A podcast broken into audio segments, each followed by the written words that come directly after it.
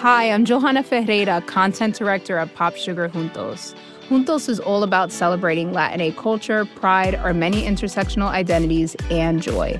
Thanks to support from Prime, there's so much to get into over at Juntos this month. From conversations with the Latina minds behind our favorite new movies and resurrected TV shows, to thoughtful celebrity commentary and exclusive interviews with some of the biggest Latin music artists today. And it doesn't stop there. Get more of the music, movies, and shopping you love on Prime. Whatever you're into, it's on Prime. Visit amazon.com slash prime to get more of whatever you're into from streaming to shopping. And get all of our latest coverage at popsugar.com slash juntos. Con amor, Johanna. You know how to book flights and hotels. All you're missing is a tool to help you plan that unbelievable travel experience. That's why you need Viator. Book guided tours, excursions, and more in one place. There are over 300,000 travel experiences to choose from, so you can find something for everyone. And Viator offers free cancellation and 24 7 customer support for worry free travel. Download the Viator app now and use code Viator10 for 10% off your first booking in the app. Find travel experiences for you. Do more with Viator. From the Cut and Gimlet Media, this is The Cut on Tuesdays. I'm your host, Molly Fischer. The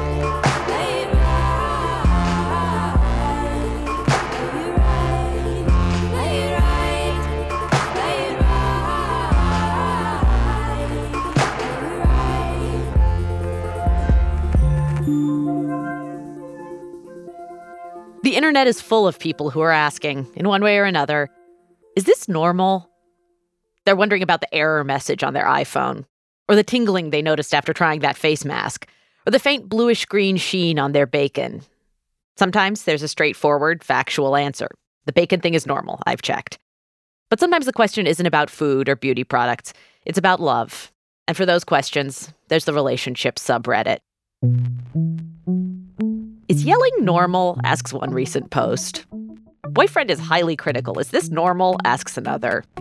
My girlfriend's insecurities aren't normal, are they? asks a 30 year old guy, leading the reader just a little. Is my boyfriend a bit of an asshole, or is this just how relationships go? wonders a 25 year old woman. The board's got something of a cult following, and periodically one of the posts will go viral, usually one of the wackier ones, like a guy whose vengeful ex won't stop sending him Game of Thrones spoilers. But underneath the surface level internet wackiness, there's a hunger for knowledge that most people can recognize. Is this just how relationships go? Because it can be lonely when you're stuck inside the walls of what's happening, when you're the only one in this particular relationship with this particular person, trying to make sense of what's going on. It's the feeling that's captured in all those Reddit posts. And it's also the feeling captured in Carmen Maria Machado's new book, In the Dream House. Carmen's a writer who's known for unsettling stories that deal with sex and gender. You could call some of them horror stories. And the new book tells a story from her own life, one she's been grappling with for years. When Carmen came by the studio to talk, her book was just about to come out. I had a finished copy on my desk, and it was the first one Carmen had seen.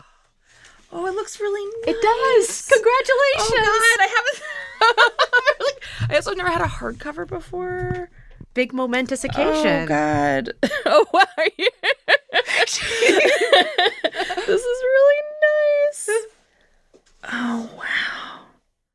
The story inside that book begins when Carmen was an MFA student at the University of Iowa. That's when a friend introduced her to a woman who would change her life. I mean, she was beautiful, really sexy, um, and she felt really worldly, even though we were roughly the same age. Mhm. Um, but she spoke French, and she had lived abroad, and like she had went to Harvard, and like she was just gorgeous, and like she was funny, and like and smart, and like I was just completely taken with her. Near the beginning of the book, Carmen describes the feeling of meeting that woman for the first time. She writes, She touches your arm and looks directly at you, and you feel like a child buying something with her own money for the first time. Carmen was into her. And, to her shock, the dream woman seemed to be into her too. She really liked me and liked me in a way that was obvious to me, which is not it's not a thing that happens very often with me. Mm-hmm. So it, I noticed it and I was really sort of caught off guard by it. I had always sort of been not necessarily a pursuer, but I feel like I was always sort of like like an active party. Yeah. And with her, it felt like the opposite. She was just very like attentive and like did that stuff that people do, which is where like they touch you a little bit, but like just a little, you know, Yeah. not in a weird way. And it was like this thing I'd always wanted, which was like somebody loved me and like was sort of chasing me. And it was, It's was- fairy tale yeah, yeah. I mean, it's like a thing that if you haven't had it before or you don't have it as sort of a matter of course, it's the as it turns out like the most intoxicating drug. Have you heard about love? Right? Carmen knew she was attracted to women. It was something she'd known for a long time, even before she'd really had the language to express it. I mean, I grew up, you know, in the 90s in suburban Pennsylvania and I did not like I was queer, but I didn't realize it because I I thought that it was normal for you to think about kissing your female friends. Uh-huh. You know, like I was like, oh, that's just a thing that happens. But like I didn't have the context of like that means that you're not straight. Even when she was out, she was kind of shy around women. For a while, she defaulted to dating men. Some of them were perfectly nice, some of them were less nice, but almost always, those relationships felt like something short of a grand romance. I had dated many like tech guys in San Francisco. Oh. And I feel like there was always this dynamic that I had where like things were being explained to me Mhm. about what guys did with their jobs. But I feel like I sort of knew how to navigate that. Like if you let a guy explain things to you and he and also oh god. If you let him explain things to you and then fuck you, you'll like, have a basi- boyfriend. Yeah, I mean yes. Yeah, like if you let him explain things to you, you know, you let him fuck you like then that's kind of it, right? And I mean that's very reductive and kind of fucked up, and I can't believe I just said that out loud. And obviously that does not apply to a lot of people, but definitely I felt like I had a handle on a certain kind of relationship. That's like the soylent version of a heterosexual Yeah, relationship. Like you can make it work. Totally. It sort of like gives the necessary caloric content to constitute a relationship. When the dream woman walked into her life, she never had a real girlfriend.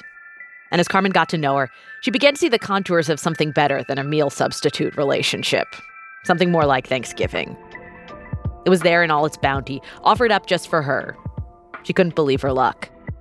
And then at some point, we like hung out one night and watched The Brave Little Toaster. Sexy. Very sexy. And, you know, we just sort of inched together. And Mhm. I mean, that was that. Carmen had found her first real girlfriend, someone who was beautiful and wanted her, someone who was worldly and experienced and knew what she was doing.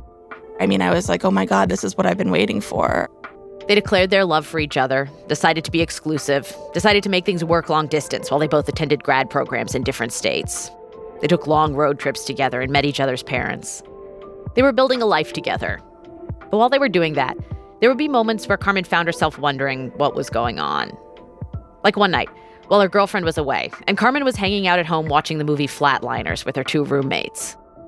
I watched the first like 10 minutes and then I was so exhausted that I passed out.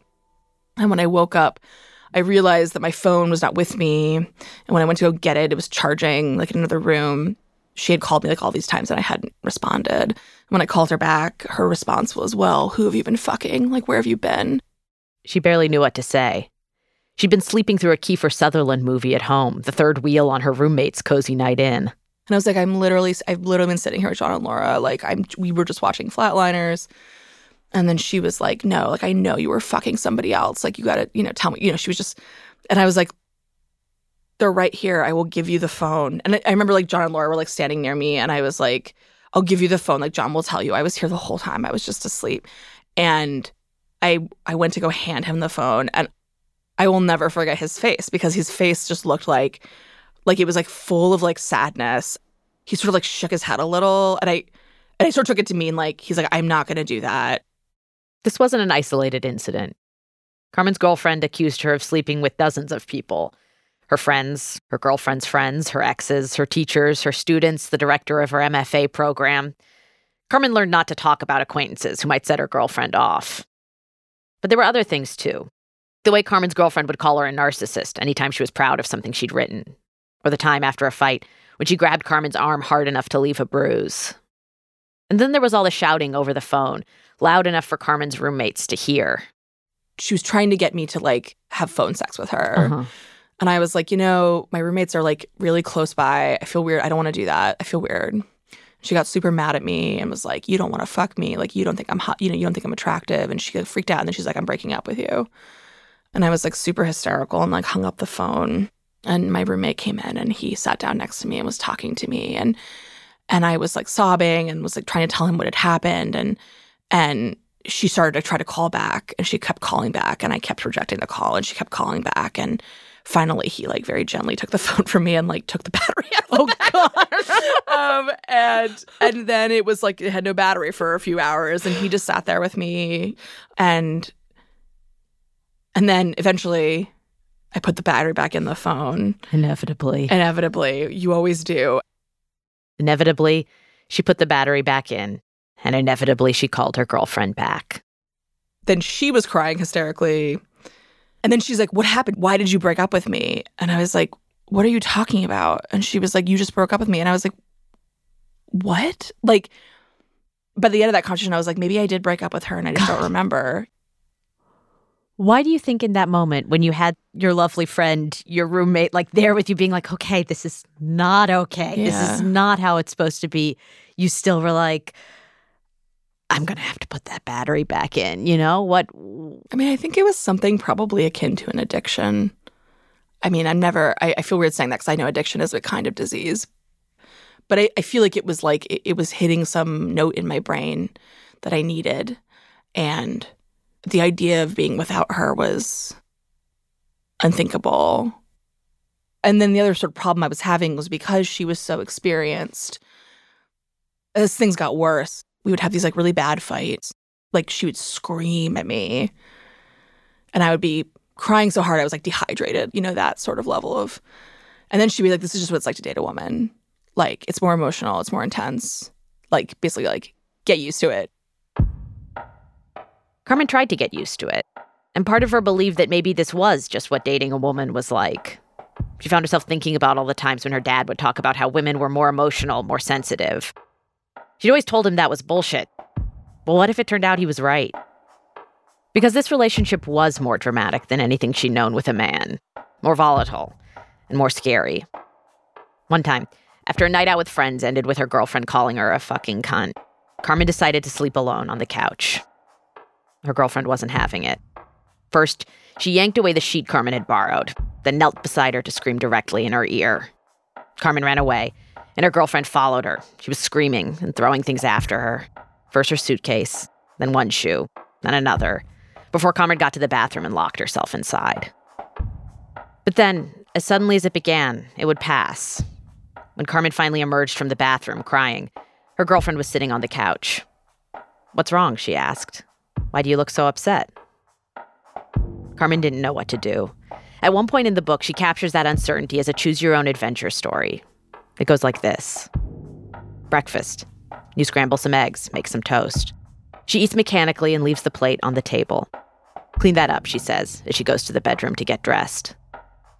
If you do as you are told, go to page 169. If you tell her to do it herself, go to page 166. If you stare mutely at the dirty plate, and all you can think about is Clara Barton, the feminist icon of your youth who had to teach herself how to be a nurse and endured abuse from men telling her what to do at every turn. And you remember being so angry and running to your parents and asking them if women still got told what was right or proper. And your mom said yes, and your dad said no. And you, for the first time, had an inkling of how complicated and terrible the world was. Go to page 171. No matter what pages you pick, the story leads you in circles, winding back to the same beginning. Another morning where the fighting starts when you've barely opened your eyes. It took a while before Carmen could choose a different adventure, but eventually she found a way. That's coming up after the break.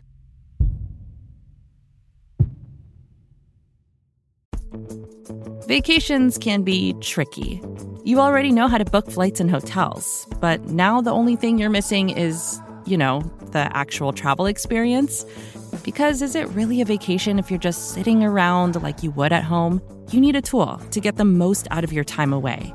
That's where Viator steps in. You can book guided tours, activities, excursions, and more in one place to make your trip truly unforgettable. Viator has over 300,000 travel experiences to choose from. Everything from simple tours to extreme adventures and all the niche, interesting stuff in between. So you can plan something that everyone you're traveling with will enjoy. Real traveler reviews give the inside scoop from people who already been on the experiences you're considering, so you can plan with confidence. Free cancellation helps you plan for the unexpected. And 24 7 customer support means you can travel worry free.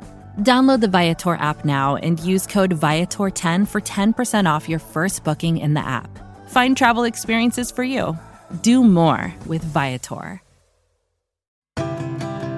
Embracing nature is more than just going for a walk now and then, it's reconnecting with the elements. It's harnessing the power of natural ingredients. It's putting the earth first. For over 50 years, Nature's Sunshine has been sharing the healing power of nature as they work towards a healthier planet.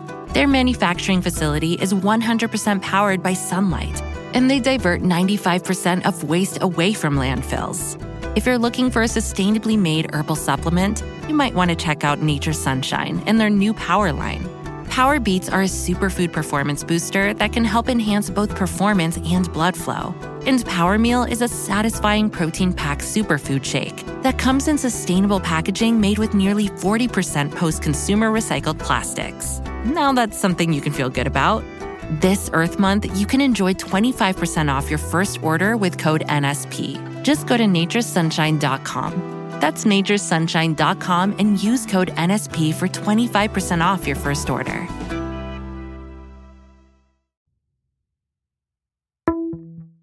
Welcome back. This week, we're talking to Carmen Maria Machado. Her new book, In the Dream House, is the story of her first real relationship with a woman. It was exciting, but it wasn't easy.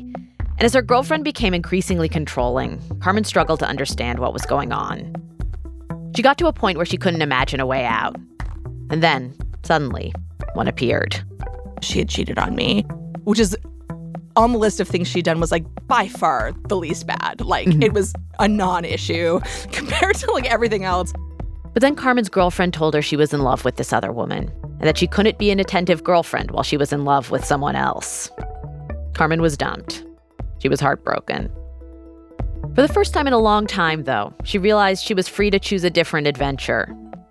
She started leaving her phone at home as much as she could, training herself not to reflexively reach for her pocket.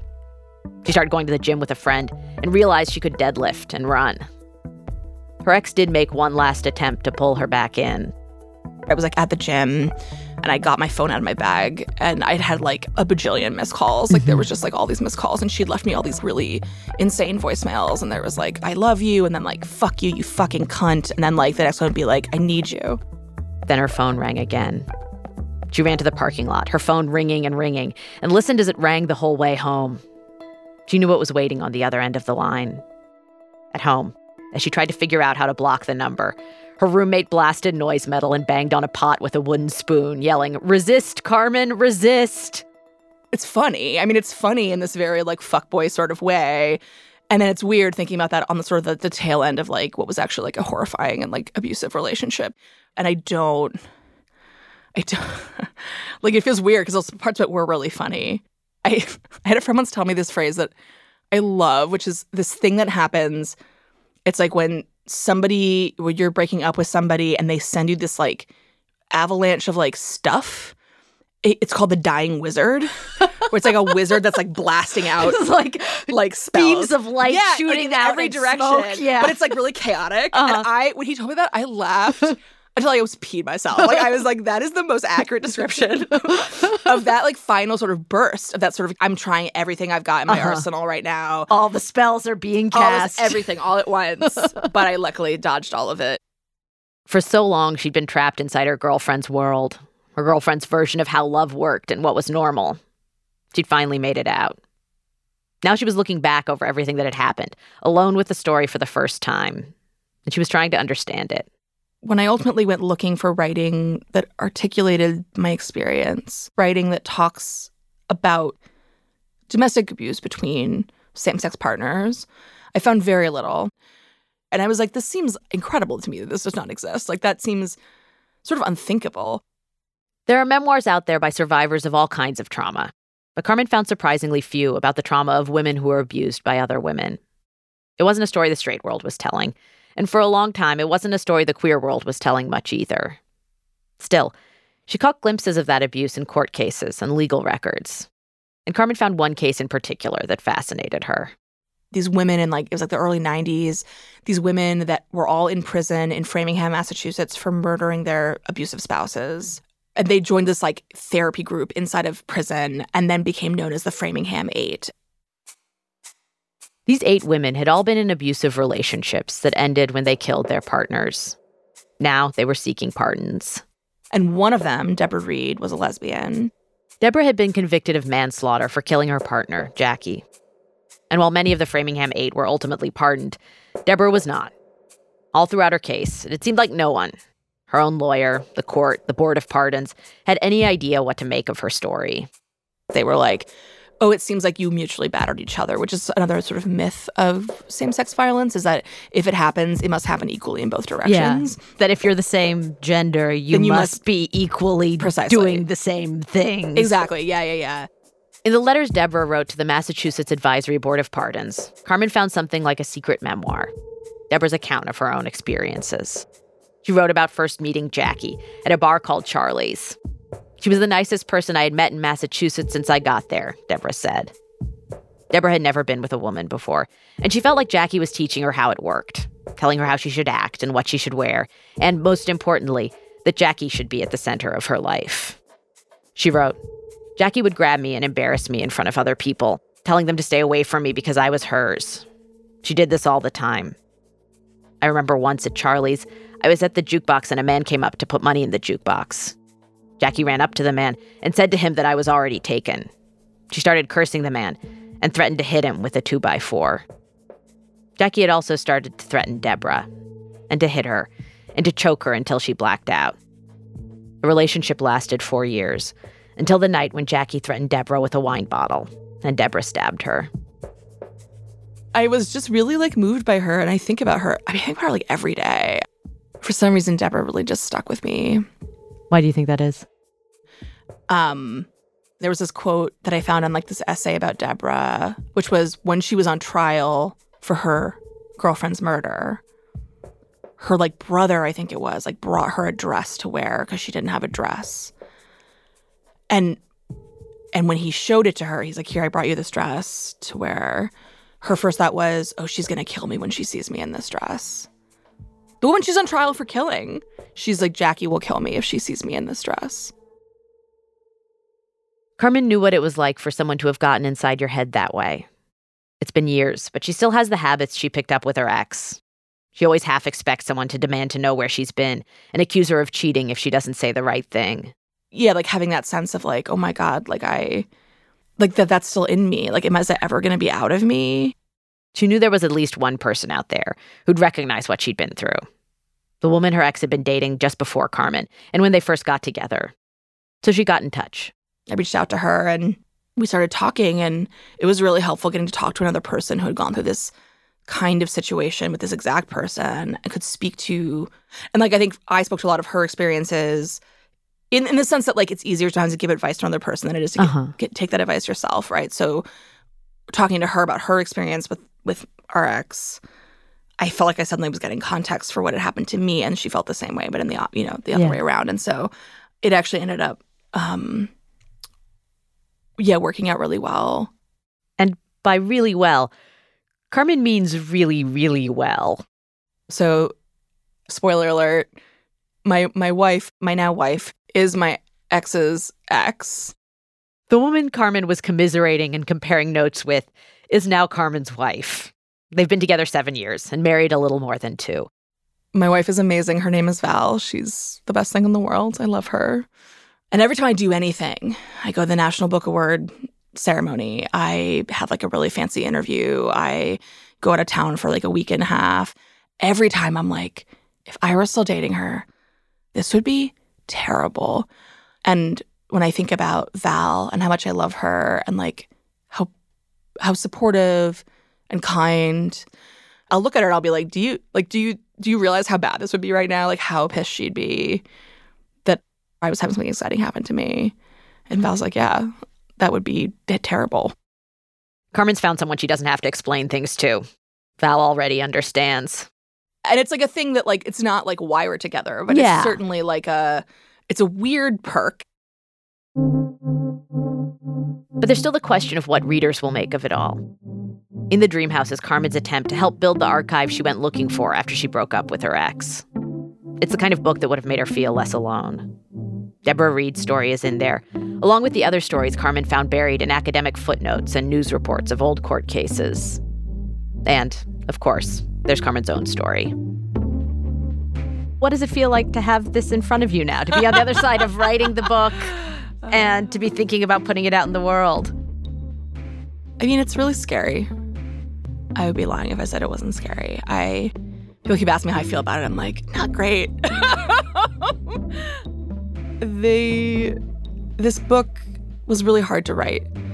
I was really in a bad place working on it and and it's like I want to take it out into the world because I think it's important and I'm glad that I wrote it and I'm proud of it.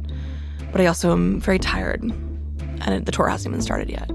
Oh, I'm glad we caught you before you were Um, exhausted. yeah, no, no, Thank no. you so much. I really, really, really do appreciate it. No problem.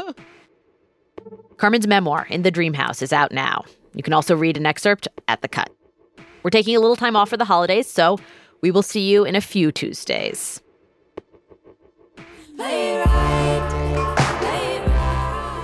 The Cut on Tuesdays is produced by Sarah McVie and Kate Parkinson Morgan. Our senior producer is Kimmy Regler. We're edited by Lynn Levy and Stella Bugbee. Special thanks to Olivia Natt and Caroline Nitz. Mixing is by Emma Munger. Our music is by Emma Munger, Haley Shaw, and Peter Leonard. Our theme song is Play It Right by Sylvan Esso.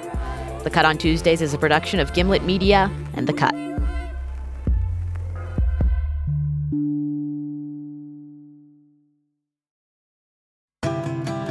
Celebrate Earth Month this April by harnessing the power of Mother Nature with Nature's Sunshine's new power line. From Power Greens with over 200 plant based nutrients to support gut health and foundational nutrition, to Power Beats that can improve performance and blood flow. Not to mention Power Meal, which delivers plant based calories from whole foods to help keep you both energized and feeling satisfied throughout the day. This Earth Month, you can enjoy 25% off your first order with code NSP. Just go to naturesunshine.com. That's naturesunshine.com and use code NSP for 25% off your first order.